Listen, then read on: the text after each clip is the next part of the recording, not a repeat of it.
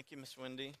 I also want to thank the, the children for singing for us this morning. It's wonderful to hear God's praises coming from you guys. Thank you all for sharing with us. I want to invite you to take your Bible and turn with me to the book of Zechariah. The book of Zechariah. That's after Haggai and before Malachi. As you, as you turn there, I want to give you some just some introductory things on the book of, of Zechariah. The word Zechariah, the name, means Yahweh remembers. And as you've seen with some of the other minor prophets, the name gives us a lot of insight into what the book is going to be about. Uh, the book of Zechariah is one of the longest in the minor prophets. Along with Hosea, it's the only minor prophet that's up to 14 chapters and it's also a very difficult genre. Um, the genre of Zechariah is apocalyptic. Much of it is apocalyptic. This makes it much like the book of Revelation. In fact, the book of Revelation, if it, the book that it takes from the most throughout the rest of Scripture, is the book of Zechariah. Uh, there are 71 quotations from Zechariah in the New Testament. And many of these are also in Revelation, as we said, and 27 of these are found in the Gospels and these are associated with the last week of Jesus' life, which we'll consider more of here in the sermon. But I say all this uh, to warn you, in a sense, Zechariah is difficult. And this is not an excuse that Zechariah is just a very unique book. There are many images, visions that Zechariah is receiving, and many things that we have to go back and we have to get context on, and we have to understand what might this mean to these people. And so I want to warn you from the beginning this morning for Zechariah, there is more teaching required, there's more context for us to understand. Also, Zechariah, unlike some of the other minor prophets, while many of them will have specific instructions and ethical guidelines and saying, this is what you need to do, Zechariah only has a few of these. Much of these 14 chapters consist of these visions that Zechariah is receiving. And so, because of this, the application this morning is going to be more about trusting and meditating on God's promises in Christ. This is what Zechariah is about. God is a God who makes promises and who keeps them. Transformation doesn't come like this. It comes by trusting in a God who keeps his promises. And so, as you sit there listening this morning, I pray that this isn't the only time that you hear God's word during the week if you expect to be transformed because I'm a good preacher, I will fail you. I assure you. It won't happen. Transformation comes from trusting and meditating on God's promises, and I hope that you'll see them this morning in the book of Zechariah. It comes from reading God's word individually and within community, and then trying to live it daily. And so, as you hear the book of Zechariah, it's hearing the promises of God and it's responding by meditating on them constantly. This is the application this morning. Well, the first step to understanding the context of Zechariah is understanding the expectation of God's people in this day. As we said last week, Haggai, the book we studied last week, and Zechariah, they are contemporaries. And so they're preaching right about the same time, 520 BC. This is a post exilic period. The people have returned from Babylon, they've been able to return back to their land.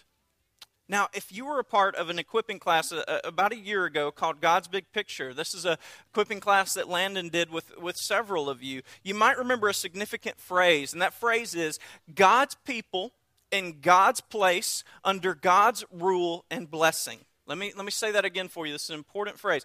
God's people, repeat that, God's people in God's place under God's rule and blessing. Okay, thank you. That's good.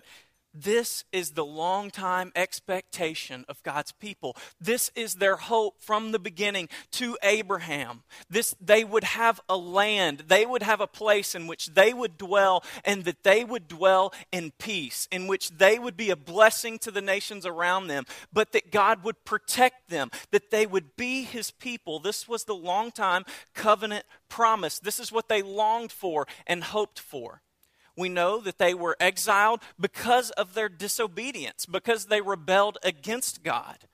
And so that's why they had to go they went to Babylon. Now, as they return, as they return to the land, the promised land, remember, what do you think they were expecting? They were expecting that God was fulfilling the promises of old. God is allowing his people to return to their land, and this is going to be the time when all the peoples around them would be conquered. They would dwell in peace. They would be God's people, and they would live under his blessings. This was the expectation. And so when God's people get to Jerusalem and it lies in ruins, the work is difficult the lands around them, as we will see in one of the in Zechariah's first vision, the lands around them are dwelling in peace. This means that they're, they're still vulnerable to their enemies. What does this mean? Is God keeping his promises? God, are you going to allow us to dwell in peace? Or are you going to allow these nations to again come in and to defeat us? These are the questions God's people are asking. And it's for this reason that as we walk through the book of Zechariah, as I've read this this week, the one question that I see being addressed throughout the entire book is this one question How does God respond to evil? How does God respond to evil? Now, this may not seem significant to you, but when you read the paper day after day and you see multiple atrocities committed against families, even with our, within our own city, but especially in, our nation. You see uh, children who are being sexually abused. It's, it's rampant. And if these things happen to you, you would be asking this question God, how are you going to respond to this evil that I'm being affected by that's so close to me? God, am I going to open the paper one day and there be peace ever? Is good going to prevail or is evil going to continue in our world? This is all about worldview. This is what God's word is to do. It's supposed to transform us to where when we look at the paper, we know there's a day, there's a day that's coming when this will no longer happen. Evil will not prevail, but good will prevail. Peace will come. There will be a day of complete peace. This is the question that we're asking How is God going to respond to evil. And so, as we look at this, open your notes, which are in your bulletin there. This outline will be necessary for you as we look at the book of Zechariah. The book of Zechariah is split up into two main parts part one, part two. The part one consists of chapters 1 through 8, chapters 1 through 8, and then part 2 consists of chapters 9 through 14 these chapters are very clearly divided. But even within part one, we're going to see uh, divisions. These visions that Zechariah is going to receive are from chapters 1 through 1 through 6. And then in chapters 7 through 8, we'll see a couple, a couple sermons from Zechariah. And so let's begin. We're going to only look at a couple, a few of these visions that Zechariah sees for, for time's sake. And so the first one that we see from, let's, we'll look at the introduction and we'll look at the first vision, excuse me. So I'm going to read, and I hope you'll follow with me in chapter 1, verses 1 through 6. This is how God responds to evil. The first thing God does is he offers repentance. He offers repentance. So, beginning in verse 1 of chapter 1, in the eighth month, in the second year of Darius, the word of the Lord came to the prophet Zechariah, the son of Berechiah, son of Iddo, saying, The Lord was very angry with your fathers. Therefore, say to them, Thus declares the Lord of hosts Return to me, says the Lord of hosts, and I will return to you, says the Lord of hosts, do not be like your fathers, to whom the former prophets cried out, Thus says the Lord of hosts, return from your evil ways and from your evil deeds. But they did not hear or pay attention to me, declares the Lord. Your fathers, where are they? And the prophets, do they live forever? But my words and my statutes, which I commanded my servants the prophets, did they not overtake your fathers? So they repented and said, As the Lord of hosts purposed to deal with us for our ways and deeds, so he has dealt with us. The first thing God does with evil is he offers repentance. And here's what you need to we need to understand is the evil is not only out there, but it is also in here within every one of us. You see, God's people were returning from the promised land and they thought, well, God's just renewing his promises to us. But they needed to realize that the first step they needed to do is they needed to repent. They needed a new start. They themselves were not pure. They had done nothing. God was giving them an opportunity to return to the land and to change their ways, to not be like their fathers who did wickedly. And so, the first thing God does in response to evil is He provides an opportunity for us to repent, for us to change our ways. We need to deal with this personally. Again, the evil's not just out there away from us, but it's also within us. And so the first thing we need to do is stop looking out, start looking in, and say, God, will you forgive me? Will you forgive me? We don't need to look judgmentally, judgmentally out there because we could be just like them. The only difference is that we've received grace if we've repented to the Lord. And so the question that you need to ask yourself immediately are you have you repented? Are you continually repenting? Or are you constantly looking out and saying, those people need to repent. Those people, they're so wicked. We are wicked ourselves. You would be just like them were it not for the grace of Christ. This is why Paul constantly says, Remember who you were. Remember. And this will cause you to look out and to be gracious, to be kind, and say, God forgave me. He can also forgive you. He will also forgive you. So, the first thing God does in response to evil is He offers repentance, He offers a new start. Now let's look at this, this first vision of Zechariah. This is in ch- uh, chapter 1, verses 7 through 17. Please follow along with me. On the 24th day of the 11th month, which is the month of Shebat, in the second year of Darius, the word of the Lord came to the prophet Zechariah, the son of Berechiah, son of Iddo, saying, I saw in the night, and behold, a man riding on a red horse. He was standing among the myrtle trees in the glen, and behind him were red, sorrel, and white horses. Then I said, What are these, my Lord? The angel who talked with me said to me, I will show you what they are. So the man who was standing among the myrtle trees answered, and they, he said, These are they whom the Lord has sent to patrol the earth. And they answered, and the Lord who was standing among the myrtle trees, and said, We have patrolled the earth, and behold, all the earth remains at rest all the earth remains at rest. Remember this. Then the angel of the Lord said, O Lord of hosts, how long will you have no mercy on Jerusalem and the cities of Judah, against which you have been angry these 70 years? And the Lord answered gracious and comforting words to the angel who talked with me.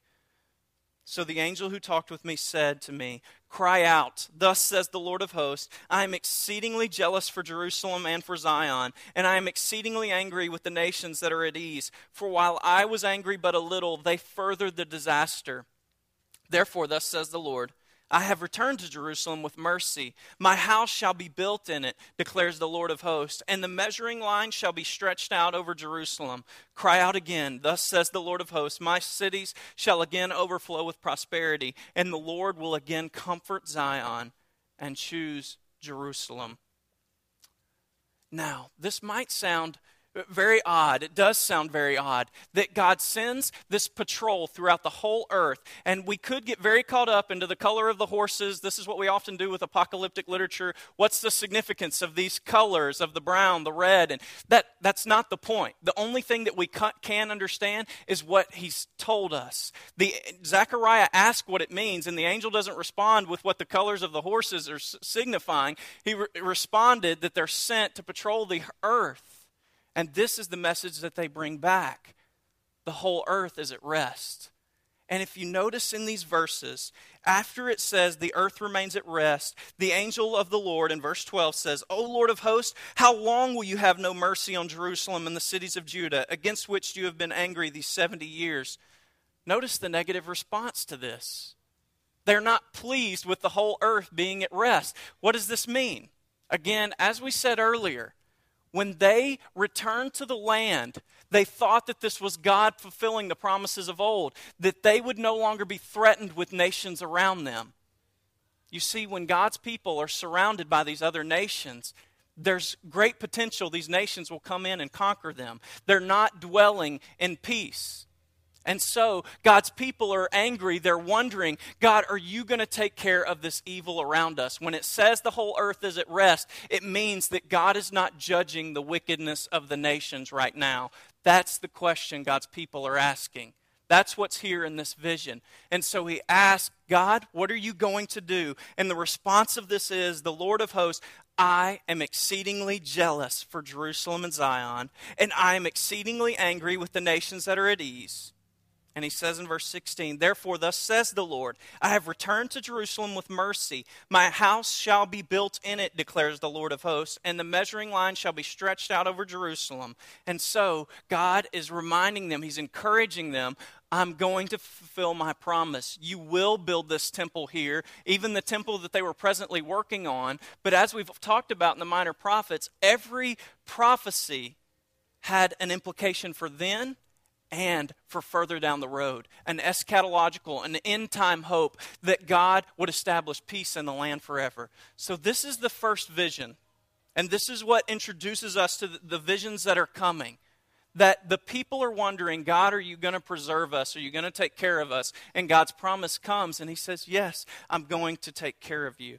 The next vision we're going to look at is the vision four. And this vision is in chapter 3, verses 1 through 10. So if you'll turn there with me.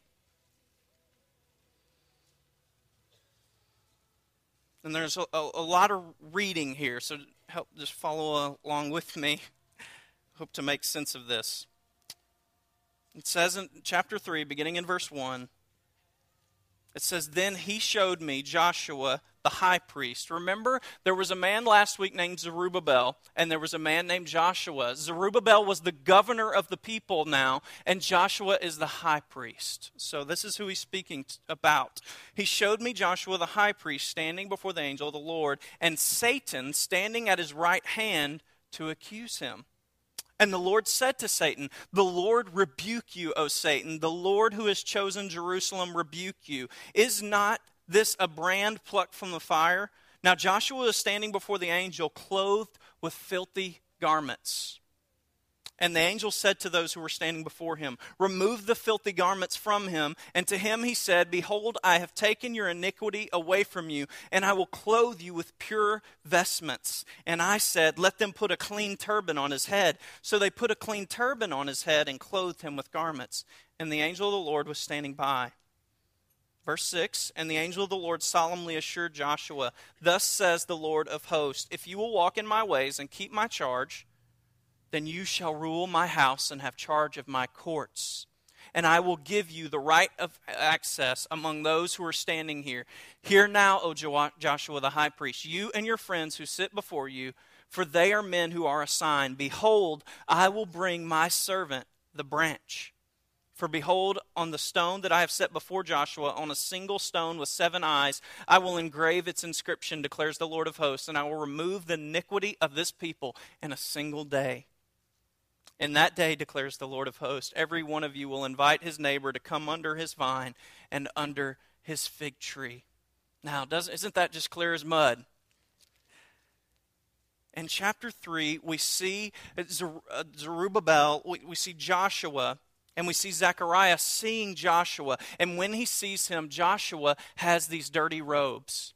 Now remember that the high priest was the one to go into the temple on behalf of all the people and make sacrifices. So, as the high priest wears these dirty robes, it means that he is wearing the sin of all the people. This is signifying the sin of all the people. And so, when it says Behold, I have taken your iniquity away from you, and I will clothe you with pure vestments. God is purifying his people, beginning with this high priest through the mediator, the high priest. Now, this is very significant as we get down into verses 6 through 10. This high priest, Joshua, bore the sin of the people, but let's look at the promise that's coming. It says, The angel of the Lord solemnly assured Joshua, If you will walk in my ways, keep my charge, then you shall rule my house and have charge of my courts, and I will give you the right of access among those who are standing here. Hear now, Joshua the high priest, you and your friends who sit before you. They are men who are a sign. Behold, I will bring my servant, the branch. they are prophesying, they are giving the promise that this high priest will also be one of, of royalty. He will sit on a throne. It says that you shall rule my house and have charge of my courts. Now, know this throughout the history of Israel, it has been a king and it has been a high priest. They have been a separate persons and the king has ruled he has been the one of royalty and uh, of royalty and then the high priest has ruled the temple. But what is being prophesied here is that there's one who's going to come who will be the high priest but who will also be the king. And we know this because it says behold i will bring my servant the branch. The branch who's this person that looks like a branch well, we see this in other prophets. In Jeremiah, for instance, and I have this in your notes if you're looking at those Je- Jeremiah 23, 5 through 6, and 33, 15 through 16. These are prophecies that have been in the works, they've been made. It says, In those days and at that time, I will cause a righteous branch to spring up for David. Is David a king or is he a priest? He is a king. Right. And he shall execute justice and righteousness in the land. In those days, Judah will be saved, and Jerusalem will dwell securely. And this is the name by which it will be called The Lord is our righteousness. The prophecy that's being pointed to, that's being made, is one day, unlike this day in which Zerubbabel is a governor, he is the king, the leader, and Joshua is the high priest, that one day these positions will be made into one that there will be one person called the branch. It will shoot from David, and this person will serve the role as high priest and as king. And as king. Let's move on to the to vision 5, chapter 4 verses 1 through 14. And here we see Zerubbabel. Hang with me, hang with me. This, there is an end chapter 4, verses 1 through 14. And the angel who talked with me came and again and woke me like a man who is awakened out of his sleep. And he said to me, What do you see? I said, I see, and behold, a lampstand all of gold with a bowl on the top of it and seven lamps on it with seven lips on each of the lamps that are on the top of it. This is very similar in imagery to what's happening in the book of Revelation. And there are two olive trees by it, one on the right of the bowl and the other on its left. And I said to the angel who talked with me, What are these, my Lord? Then the angel who talked with me answered and said to me, Do you not know what these are? I said, No, my Lord. Then he said to me, This is the word of the Lord to Zerubbabel not by might nor by power, but by my spirit, says the Lord of hosts. Zerubbabel is the one who is responsible for making sure that this temple is built. And so the encouragement comes from the Lord. It's not by might, it's not by power, but it's by my spirit that this is going to happen. Who are you, O great mountain? Verse 7 Before Zerubbabel you shall become a plain, and he shall bring forward the top uh, stone amidst shouts of grace, grace to it. The prediction is that when this temple is built, the people will not say that they've done it by their own hands, but they're going to say, Grace to the temple, grace to it, because it's a work of grace. The Lord has allowed it to be built. It was God's work, not simply theirs. Verse 8 Then the word of the Lord came to me, saying, The hands of Zerubbabel have laid the foundation of this house. His hands shall also complete it. This is the temple. Then you will know that the Lord of hosts has sent me to you. For whoever has despised the day of small things shall rejoice and shall see the plumb line in the hand of Zerubbabel. The prophet is assuring them this temple will be built. These, are set, these seven are the eyes of the Lord which range through the whole earth. Then I said to him, What are these two olive trees on the right and the left of the lampstand? And a second time I answered and said to him, What are these two branches of the olive trees which are beside the two golden pipes from which the golden oil is poured out? He said to me, Do you not know what these are? I said, No, my Lord. Then he said, These are the two anointed ones who stand by the Lord of the whole earth. It is these two anointed ones are the servants of the Lord in this period. This is Joshua and Zerubbabel. These are very key figures here, and they are a foreshadowing of one figure who is to come. And so these are Joshua and Zerubbabel, whom God has anointed for this time period to see this temple built. And the key point, the central verse in this vision is it is not by might nor is it by power, but it is by the Spirit of the Lord. And I think that we can all relate to this. We all do need to relate to this. That it's never by our might, even though God has called us to work with our hands and to do things, it's never by our might or by our power, but it's by His Spirit Spirit that we have life, that we have anything. He's the one who calls your heart, causes your heart to beat. And so we never need to be trusting in ourselves. And Zerubbabel was at a point where it was going to be difficult to see this temple built. It was going to require work, it was going to be extremely hard. He was also the one in charge of encouraging the people and making sure that they kept their spirits up and stayed at the task.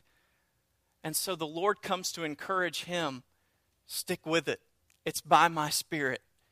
And I hope you'll be encouraged by this as well. Whatever's going on in your life, it's not by your own strength that you're meant to do anything, it is by God's Spirit. This is where you should be trusting. This is where you should be secure, not in yourself, but in Him, in His Spirit. Let's turn to the last vision, and we we are nearing the second half of uh, the Zechariah, which is my favorite part vision 8 verse chapter 6 verses 1 through 15 this is the this is the entire vision verses 1 through 15 because of time we're going to stick to verses 9 through 15 and this is where the message about joshua and zerubbabel reached their, their peak. Beginning in verse 9 of chapter 6 and the word of the lord came to me this is zechariah take from the exiles heldah tobijah and Zediah, Jediah, who have arrived from Babylon, and go the same day to the house of Josiah, the son of Zephaniah. Take from them silver and gold and make a crown and set it on the head of Joshua, the son of Jehozadak, the high priest, and say to him, Thus says the Lord of hosts Behold, the man whose name is the branch for he shall branch out from his place, and he shall build the temple of the Lord. Pay close attention to what's happening here. The high priest is being crowned. The high priest would not normally wear a crown of royalty and of rulership, of kingship, but the high priest is being crowned, and it's to signify the branch who's to come who will build a temple. It is he, beginning in verse 13, it is he who shall build the temple of the Lord and shall bear royal honor, and shall sit and royal and rule on his throne. And there shall be a priest on his throne, and the counsel of peace shall be between them both. And the crown shall be in the temple of the Lord as a reminder to Helem, Tobijah, Jedaiah, and Hen, the son of Zephaniah. And verse 15 those who are far off shall come and help to build the temple of the Lord, and you shall know that the Lord of hosts has sent me to you. And this shall come to pass if you will diligently obey the voice of the Lord your God. The point of this vision is that Joshua and Zerubbabel are this foreshadowing of one figure, a kingly priest and priestly in one. Now, some further division of, and patterns of the vision that will help you. I hope this has helped you in your personal Bible study of Zechariah, which you probably won't do for a long time after this. Chapter 1, chapter 1, verse 7 through chapter 3, verse 10 is one section of these visions. If you notice, when we started reading chapter 4, verse 1, it said that an angel came and awoke uh, Zechariah out of his sleep. This means that the vision had stopped for a period. And so the second segment is chapter 4, 1 through 6, 15. Now, this helps us form some parallels, topics that they're paying close attention to. Here's the main topics that happen in these visions that we've just looked at, plus the ones that we didn't talk about specifically. First, encouragement to temple builders. Second, the anticipation of this figure called the branch. Third, cleansing from sin. God's people will be purified. This is what God does with evil. He cleanses from sin. And then Gentile inclusion among God's people. This is what even chapter 6, 15 is referencing. People shall come from a long way off to help build the temple of the Lord. It will not just be these ethnic Israelites, others will come. And so these are the main points of these visions. The next point as we look on to chapter 7 and 8, to the next segments of the book of Zechariah, are that God calls for, heart, for heartfelt obedience. As I told you before, there are not many directives, commands from Zechariah where he tells us this is what you are to do. There's nothing, ethical commands. There's not a lot of that. But what does occur happens here in chapters 7 through 8. And what God is calling for is heartfelt obedience. Let, let's look at the first few verses. The first thing that happens in chapter 7 is a question is presented. Beginning in verses, verse 1 of chapter 7, we're going to walk through verse 3. In the fourth year of King Darius, the word of the Lord came to Zechariah on the fourth day of the ninth month, with this, which is Chislev.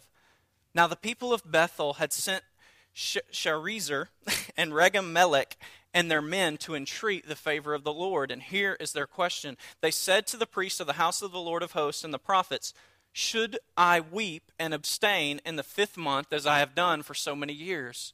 There was a law in Israel where they would where they would fast for these certain months. And so as they're getting back into the land and they're building the temple and they're trying to make sure that they have the law correct and they're following it well, they send these messengers and they say, "Are we to fast for these months?" And here is the response. Beginning in verse 4. Then the word of the Lord of hosts came to me Say to all the people of the land and the priest, When you fasted and mourned in the fifth month and in the seventh month for these seventy years, was it for me that you fasted? And when you eat and when you drink, do you not eat for yourselves and drink for yourselves? Were not these the words that the Lord proclaimed by the former prophets when Jerusalem was inhabited and prosperous, with her cities around her, and the south and the lowland were inhabited? And here's the instruction and the word of the Lord came to Zechariah, saying, Thus says the Lord of hosts Render true judgments, show kindness and mercy to one another. Do not oppress the widow, the fatherless, the sojourner, or the poor, and let none of you devise evil against another in your heart. This command will be given later again in, in chapter 8 in the next sermon Zechariah gives. But the main thrust of this is that they're asking, Do we need to fast? And Zechariah says, Are you fasting for God or are you fasting for yourselves? The command of the Lord is this render true judgments, be honest in your heart, show kindness and mercy to, towards one another. Do not oppress others. Make sure there are no oppressed groups within your midst or even outside of here. Take up for those who are oppressed. And let none of you devise evil against another in your heart. These are the commands of the Lord. This is what the Lord desires of us. It is so difficult sometimes for us. God, what do you want us to do? What do you want me to do right now? And the life with God can be so simple. Obey God, walk with Him, trust in His Son, love Him with your whole heart. It's not just ritual acts of spirituality, it doesn't take uh, complicated acts of spirituality. It's obey God, love Him with your whole heart and all that you're doing. And so the question I want to ask here is do your religious exercises flow from a heart that's devoted to God? Or are you just keeping up the show? Is your heart being changed? Is there transformation occurring in you? Then you're just doing it for yourself, if not. This is the message Zechariah was giving from the people. Let every bit of fasting that you do be a, a, flow from your devotion to the Lord and your desire to know Him more, your longing for Him. But you shouldn't come and ask the preacher or someone else, Do you, do you think I need to be fasting? Well, that, is it for you or is it for, for the Lord? The answer is simple. It's simple. Let your walk with the Lord flow from the heart and your desire to know Him. These, this is the ethical guidelines for God's people. As this section concludes, again, Zechariah's two main divisions, chapters 1 through 8, and then chapters 9 through 14, verses 20 through 23 of chapter 8. This is the closing segment. Closing segment. Again, one of the main emphases of all of chapters 1 through 8 of these visions that Zechariah is receiving is the Gentile inclusion into God's people. And the, this answers the question of what does God do with evil? He opens wide the gates for people to know Him, for people to repent and come into His people to become his children. Beginning in verse 20 Thus says the Lord of hosts, people shall yet come, even the inhabitants of many cities. The inhabitants of one city shall go to another, saying, Let us go at once to entreat the favor of the Lord and to seek the Lord of hosts. I myself am going. Many peoples and strong nations shall come to seek the Lord of hosts in Jerusalem and to entreat the favor of the Lord. Thus says the Lord of hosts In those days, ten men from the nations of every tongue shall hold the robe of a Jew, saying, Let us go with you, for we have heard that God is with you. This is God opening the floodgates and saying, Let them come in, let them come to me. Look, even these people are doing evangelism. They're going to their neighbors and they're saying, Let us go at once to entreat the favor of the Lord and to seek the Lord of hosts. And he says, I myself am going. Won't you come with me? This is a picture of the evangelism that we should be doing. The Lord has opened it up through Christ that all may receive grace and mercy, that all may be forgiven. And so you should be going to people. You should be interacting with people so that you may say, Will, will you come with me? Will you hear the word of the Lord? It's just inviting people to church, speaking to them the message of the gospel and the necessity of forgiveness to know God, to be in relationship with Him. So, this is the conclusion of these visions that God draws many to himself. What does God do with evil? He offers repentance and he draws many to himself. If it wasn't for this, we wouldn't be here. We would not be here. We are not ethnic Jews. We don't know that side of God. We did not have those covenant promises. But through Christ, we have become children of Abraham and we have been drawn in. This is what God does with evil. Part two part 2, verses, chapters 9 through 14. This is also split up into two segments. And the sections are divided by this one phrase. This is how we know. In chapter 9, verse 1, it says, the burden of the word of the Lord. This is how it begins. And then also in chapter 12, verse 1, it says, the burden of the word of the Lord. This also is to answer the question what does God do, do, with evil? How does he respond? The first thing God does is he intervenes through his servant, and his shepherd is rejected.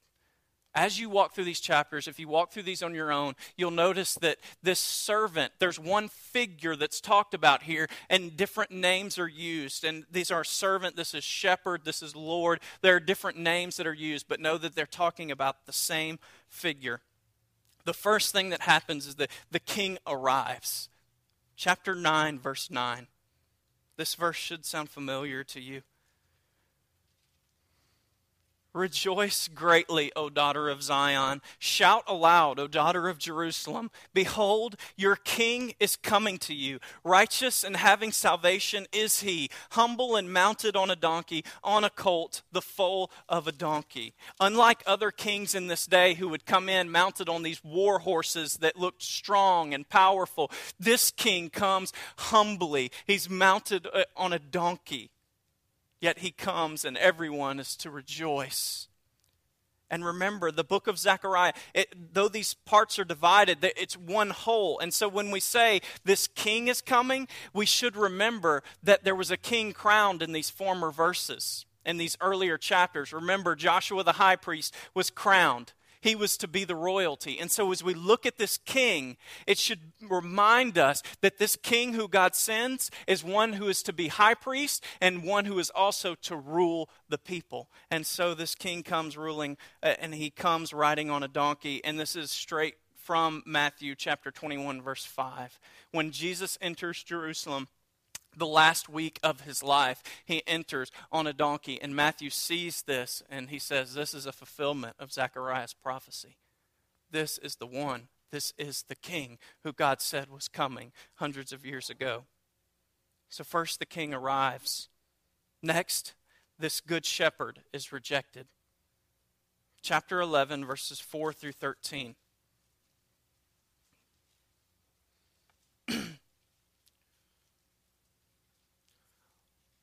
Verses 4 through 13 can be uh, very difficult, very confusing. What's happened here is God has told Zechariah to act like a shepherd and to play the role of a shepherd. Now, this shepherd, he could have been ruling in the city in any way. Zechariah could have received some political office there in Jerusalem. But what God is doing is telling him to act out what's to come. This is what he's instructed to do, beginning in verse 4. Thus says the Lord my God, become shepherd of the flock doomed to slaughter. Those who buy them slaughter them and go unpunished, and those who sell them say, Blessed be the Lord, I have become rich, and their own shepherds have no pity on them. What's happened is in Jerusalem, again, there have been groups who have begun to be oppressed within Jerusalem. And so he says, Shepherd these people who are doomed to slaughter, who are doomed to be oppressed. Verse 6 God says, I will no longer have pity on the inhabitants of this land, declares the Lord. Behold, I will cause each of them to fall in the hand of his neighbor, and each into the hand of his king, and they shall crush the, crush the land, and I will deliver none from their hand. Verse 7 So I became the shepherd of the flock, doomed to be slaughtered by the sheep traders. And I took two staffs. One na- I named Favor, the other I named Union, and I tended the sheep. In one month I destroyed the three shepherds, but I became impatient with them, and they also detested me. So I said, I will not be your shepherd. What is to die, let it die. What is to be destroyed, let it be destroyed. And let those who are left devour the flesh of one another. And I took my staff favor, and I broke it, annulling the covenant I had made with all the peoples. Verse 11 So it was annulled on that day, and the sheep traders who were watching me knew that it was the word of the Lord. Then I said to them, If it seems good to you, give me my wages, but if not, keep them. And they weighed out as my wages 30 pieces of silver. This is where it gets interesting. Then the Lord said to me, Throw it to the potter, the lordly price at which I was priced by them. So I took the 30 pieces of silver and threw them into the house of the Lord to the potter. What's interesting here is that the people have asked for a ruler who would be a good ruler, and this is what the word shepherd means a, a leader. They've asked for one who would be a good leader. Zechariah plays this role of being a shepherd. What's interesting is while he is a good shepherd, the people don't like him. And this is why he becomes weary with them. They don't want to support him. But this part where it says, Give me my wages. And then he's weighed out his wages 30 pieces of silver. And then he's told to throw it to the potter, the lordly price at which I was priced by them. 30 pieces of silver is what Judas sold Jesus for. And the potter is sitting in the temple. And so, as Zechariah is paid, weighed out this 30 pieces of silver, it's exactly what Jesus is sold for. Now, he goes by and the Lord says, throw it into the potter. And Judas if you remember, wanted to go back on his decision. And when he wasn't able to, he threw the money into the temple. And so the good shepherd is rejected. This is quoted in Matthew chapter 26, 14 through 16, and 27, 3 through 5. Matthew saw this as a fulfillment. The people, like these, had asked for a good shepherd. They said, God, will you send us a, a, redeemer, a savior? But one comes, one who will rule them perfectly, and they don't like him. They hate him, in fact, and they're willing to kill him. Isn't it interesting that people would ask for a good leader, but when a perfect one comes, they reject him? We might need to ask ourselves that same question. If a perfect king showed up here, would we accept him? Would we deal well with him, kindly? Would we be glad if he called for our perfect obedience? This is what Jesus does. He calls for our perfect obedience. He calls for to be our Lord. But here he is rejected. The next thing that God does, he defeats evil. Chapter 12, verse 1 through 14, 21. This is the large section, but we'll look at these in, in small parts and we're almost finished. The first thing is there's mourning for the pierced one. Chapter uh, 12, verse 10. We're almost finished. We're almost finished. And I will pour out on the house of David and the inhabitants of Jerusalem a spirit of grace and pleas for mercy, so that when they look on me, on him whom they have pierced, they shall mourn for him as one mourns for an only child, and weep bitterly over him as one weeps over a firstborn. God grants that those this from this house of David would look on Jesus as he's pierced and that they would mourn. This is, a, this is quoted in John chapter 19, verses 34 through 37, where the soldier pierces Jesus' side and they look on this one whom they have pierced. This is the real question for us. How do we look on Jesus? Are we able to look on to him with gladness or this sense of sadness, rejoicing at the same time because he is our Savior? Or do we look on him with spite? has God granted you that mercy so that you can look on the Savior and love Him. The next thing that happens is God defeats evil. He, he conquers it through the redemption of people. Chapter 13, verse 1 this day that this one has been pierced. It says, On that day there shall be a fountain opened for the house of David and the inhabitants of Jerusalem to cleanse them from sin and uncleanness. Excuse me. If you remember earlier in the visions, it says that this prophet, it says that the man, the high priest Joshua, it says in one day, in that vision, it said in one day the Lord would cleanse the people from all their iniquity. We need to put these things together because it's in this one being pierced that the people are cleansed from all their iniquity. This is how God defeats evil through this suffering, through the branch, the one who comes and the one who is pierced the last thing, the shepherd is slaughtered and the people scatter. Chapter 13, verses 7 through 9.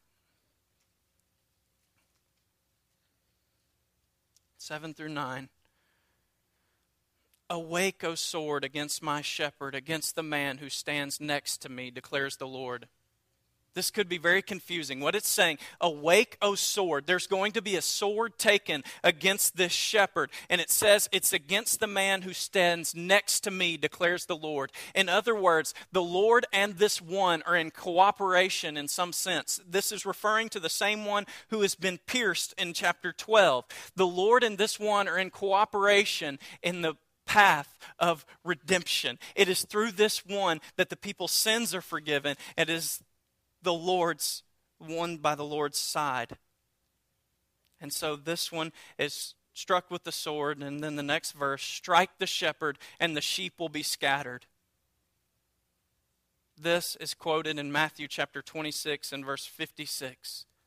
When Jesus was struck, all his disciples were scattered, they left. So, the question we asked at the beginning how does God defeat evil? What we'll see is God defeats evil through this servant who comes and who suffers, who bleeds, who dies. I want to read to you a long illustration and then we'll, we'll be finished up. It's by a guy named Edward Shillito. He fought in World War I. He was in the trenches, faced with death many times. And he says this, and he's speaking about how God handles evil. And I think this will be on the screens if I can Get that up there and you'll follow along.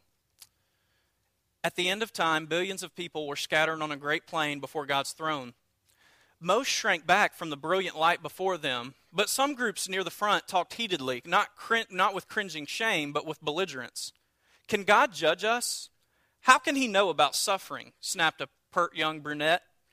She ripped open a sleeve to reveal a tattooed number from a Nazi concentration camp. We endured terror, beatings, torture, and death. In another group, a Negro boy lowered his collar. What about this? he demanded, showing an ugly rope burn. Lynched for no crime but being black.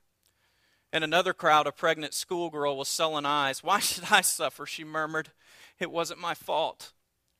Far out across the plain, there were hundreds of such groups. Each had a complaint against God for the evil and suffering he permitted in, this wor- in his world. How lucky God was to live in heaven where all was sweetness and light, where there was no weeping or fear, no hunger or hatred. What did God know of all that man had been forced to endure in this world? For God leads a pretty sheltered life, they said. So each of these groups sent forth their leader, chosen because he had suffered the most a Jew, a Negro, a person from Hiroshima, a horribly deformed arthritic, and a thalidomide child. In the center of the plain, they consulted with each other. At last, they were ready to present their case. It was rather clever. Before God could be qualified to be their judge, he must endure what they had endured. Their decision was that God should be sentenced to live on earth as a man. Let him be born a Jew. Let the legitimacy of his birth be doubted. Give him a work so difficult that even his family will think him out of his mind when he tries to do it. Let him be betrayed by his closest friends. Let him face false charges, be tried by a prejudiced jury, and convicted by a cowardly judge. Let him be tortured. At the last, let him see what it means to be terribly alone. Then let him die. Let him die so that there can be no doubt that he died. Let there be a great host of witnesses to verify it. As each leader announced his portion of the sentence, loud murmurs of approval went up from the throng of people assembled. And when the last had finished pronouncing sentence, there was a, la- a long silence. No one uttered another word. No one moved. For suddenly all knew that God had already served his sentence. What does God do with evil? God suffers it himself. God sends his son to suffer it, so that in all that you suffer, there is one who has suffered for you. There is one who has borne your iniquities, who has been struck for your sins, and who has bled so that you might be saved and so that you might live. What does God do with evil? He conquers it. He conquers it by his own son. The same author says this To our wounds, only God's wounds can speak, and not a God has wounds, but thou alone. If you're here and you do not believe, if you are here and you are not living the life of a believer, this is a God who can satisfy you. You cannot satisfy yourself in anything you could seek, but this is a God who has died so that you might live. Will you not submit to him? The last thing that happens in the book of Zechariah as we close is the Lord reigns. You see, that was not the end, not just the death, but in this, the Lord reigns. Chapter 14, verse 9, it says, There is a day. There is a day, and the Lord will be king over all the earth. On that day, the Lord will be one, and his name one. When it says that the Lord will be one and his name will be one, it means that there will no longer be any competitor for the worship of the Lord. There will be no temptation in your life anymore that competes for worship of God because he will reign and he is and will be the only God. This is why it's so important that we worship God now, because one day every knee will bow and every tongue will confess that Jesus Christ is Lord. Whether you want to do it now or not, one day you will. One day you will, and it will not be by choice. And so the question that lingers for many of you who have not submitted to the Lord is will you submit to the Lord? He has died for you.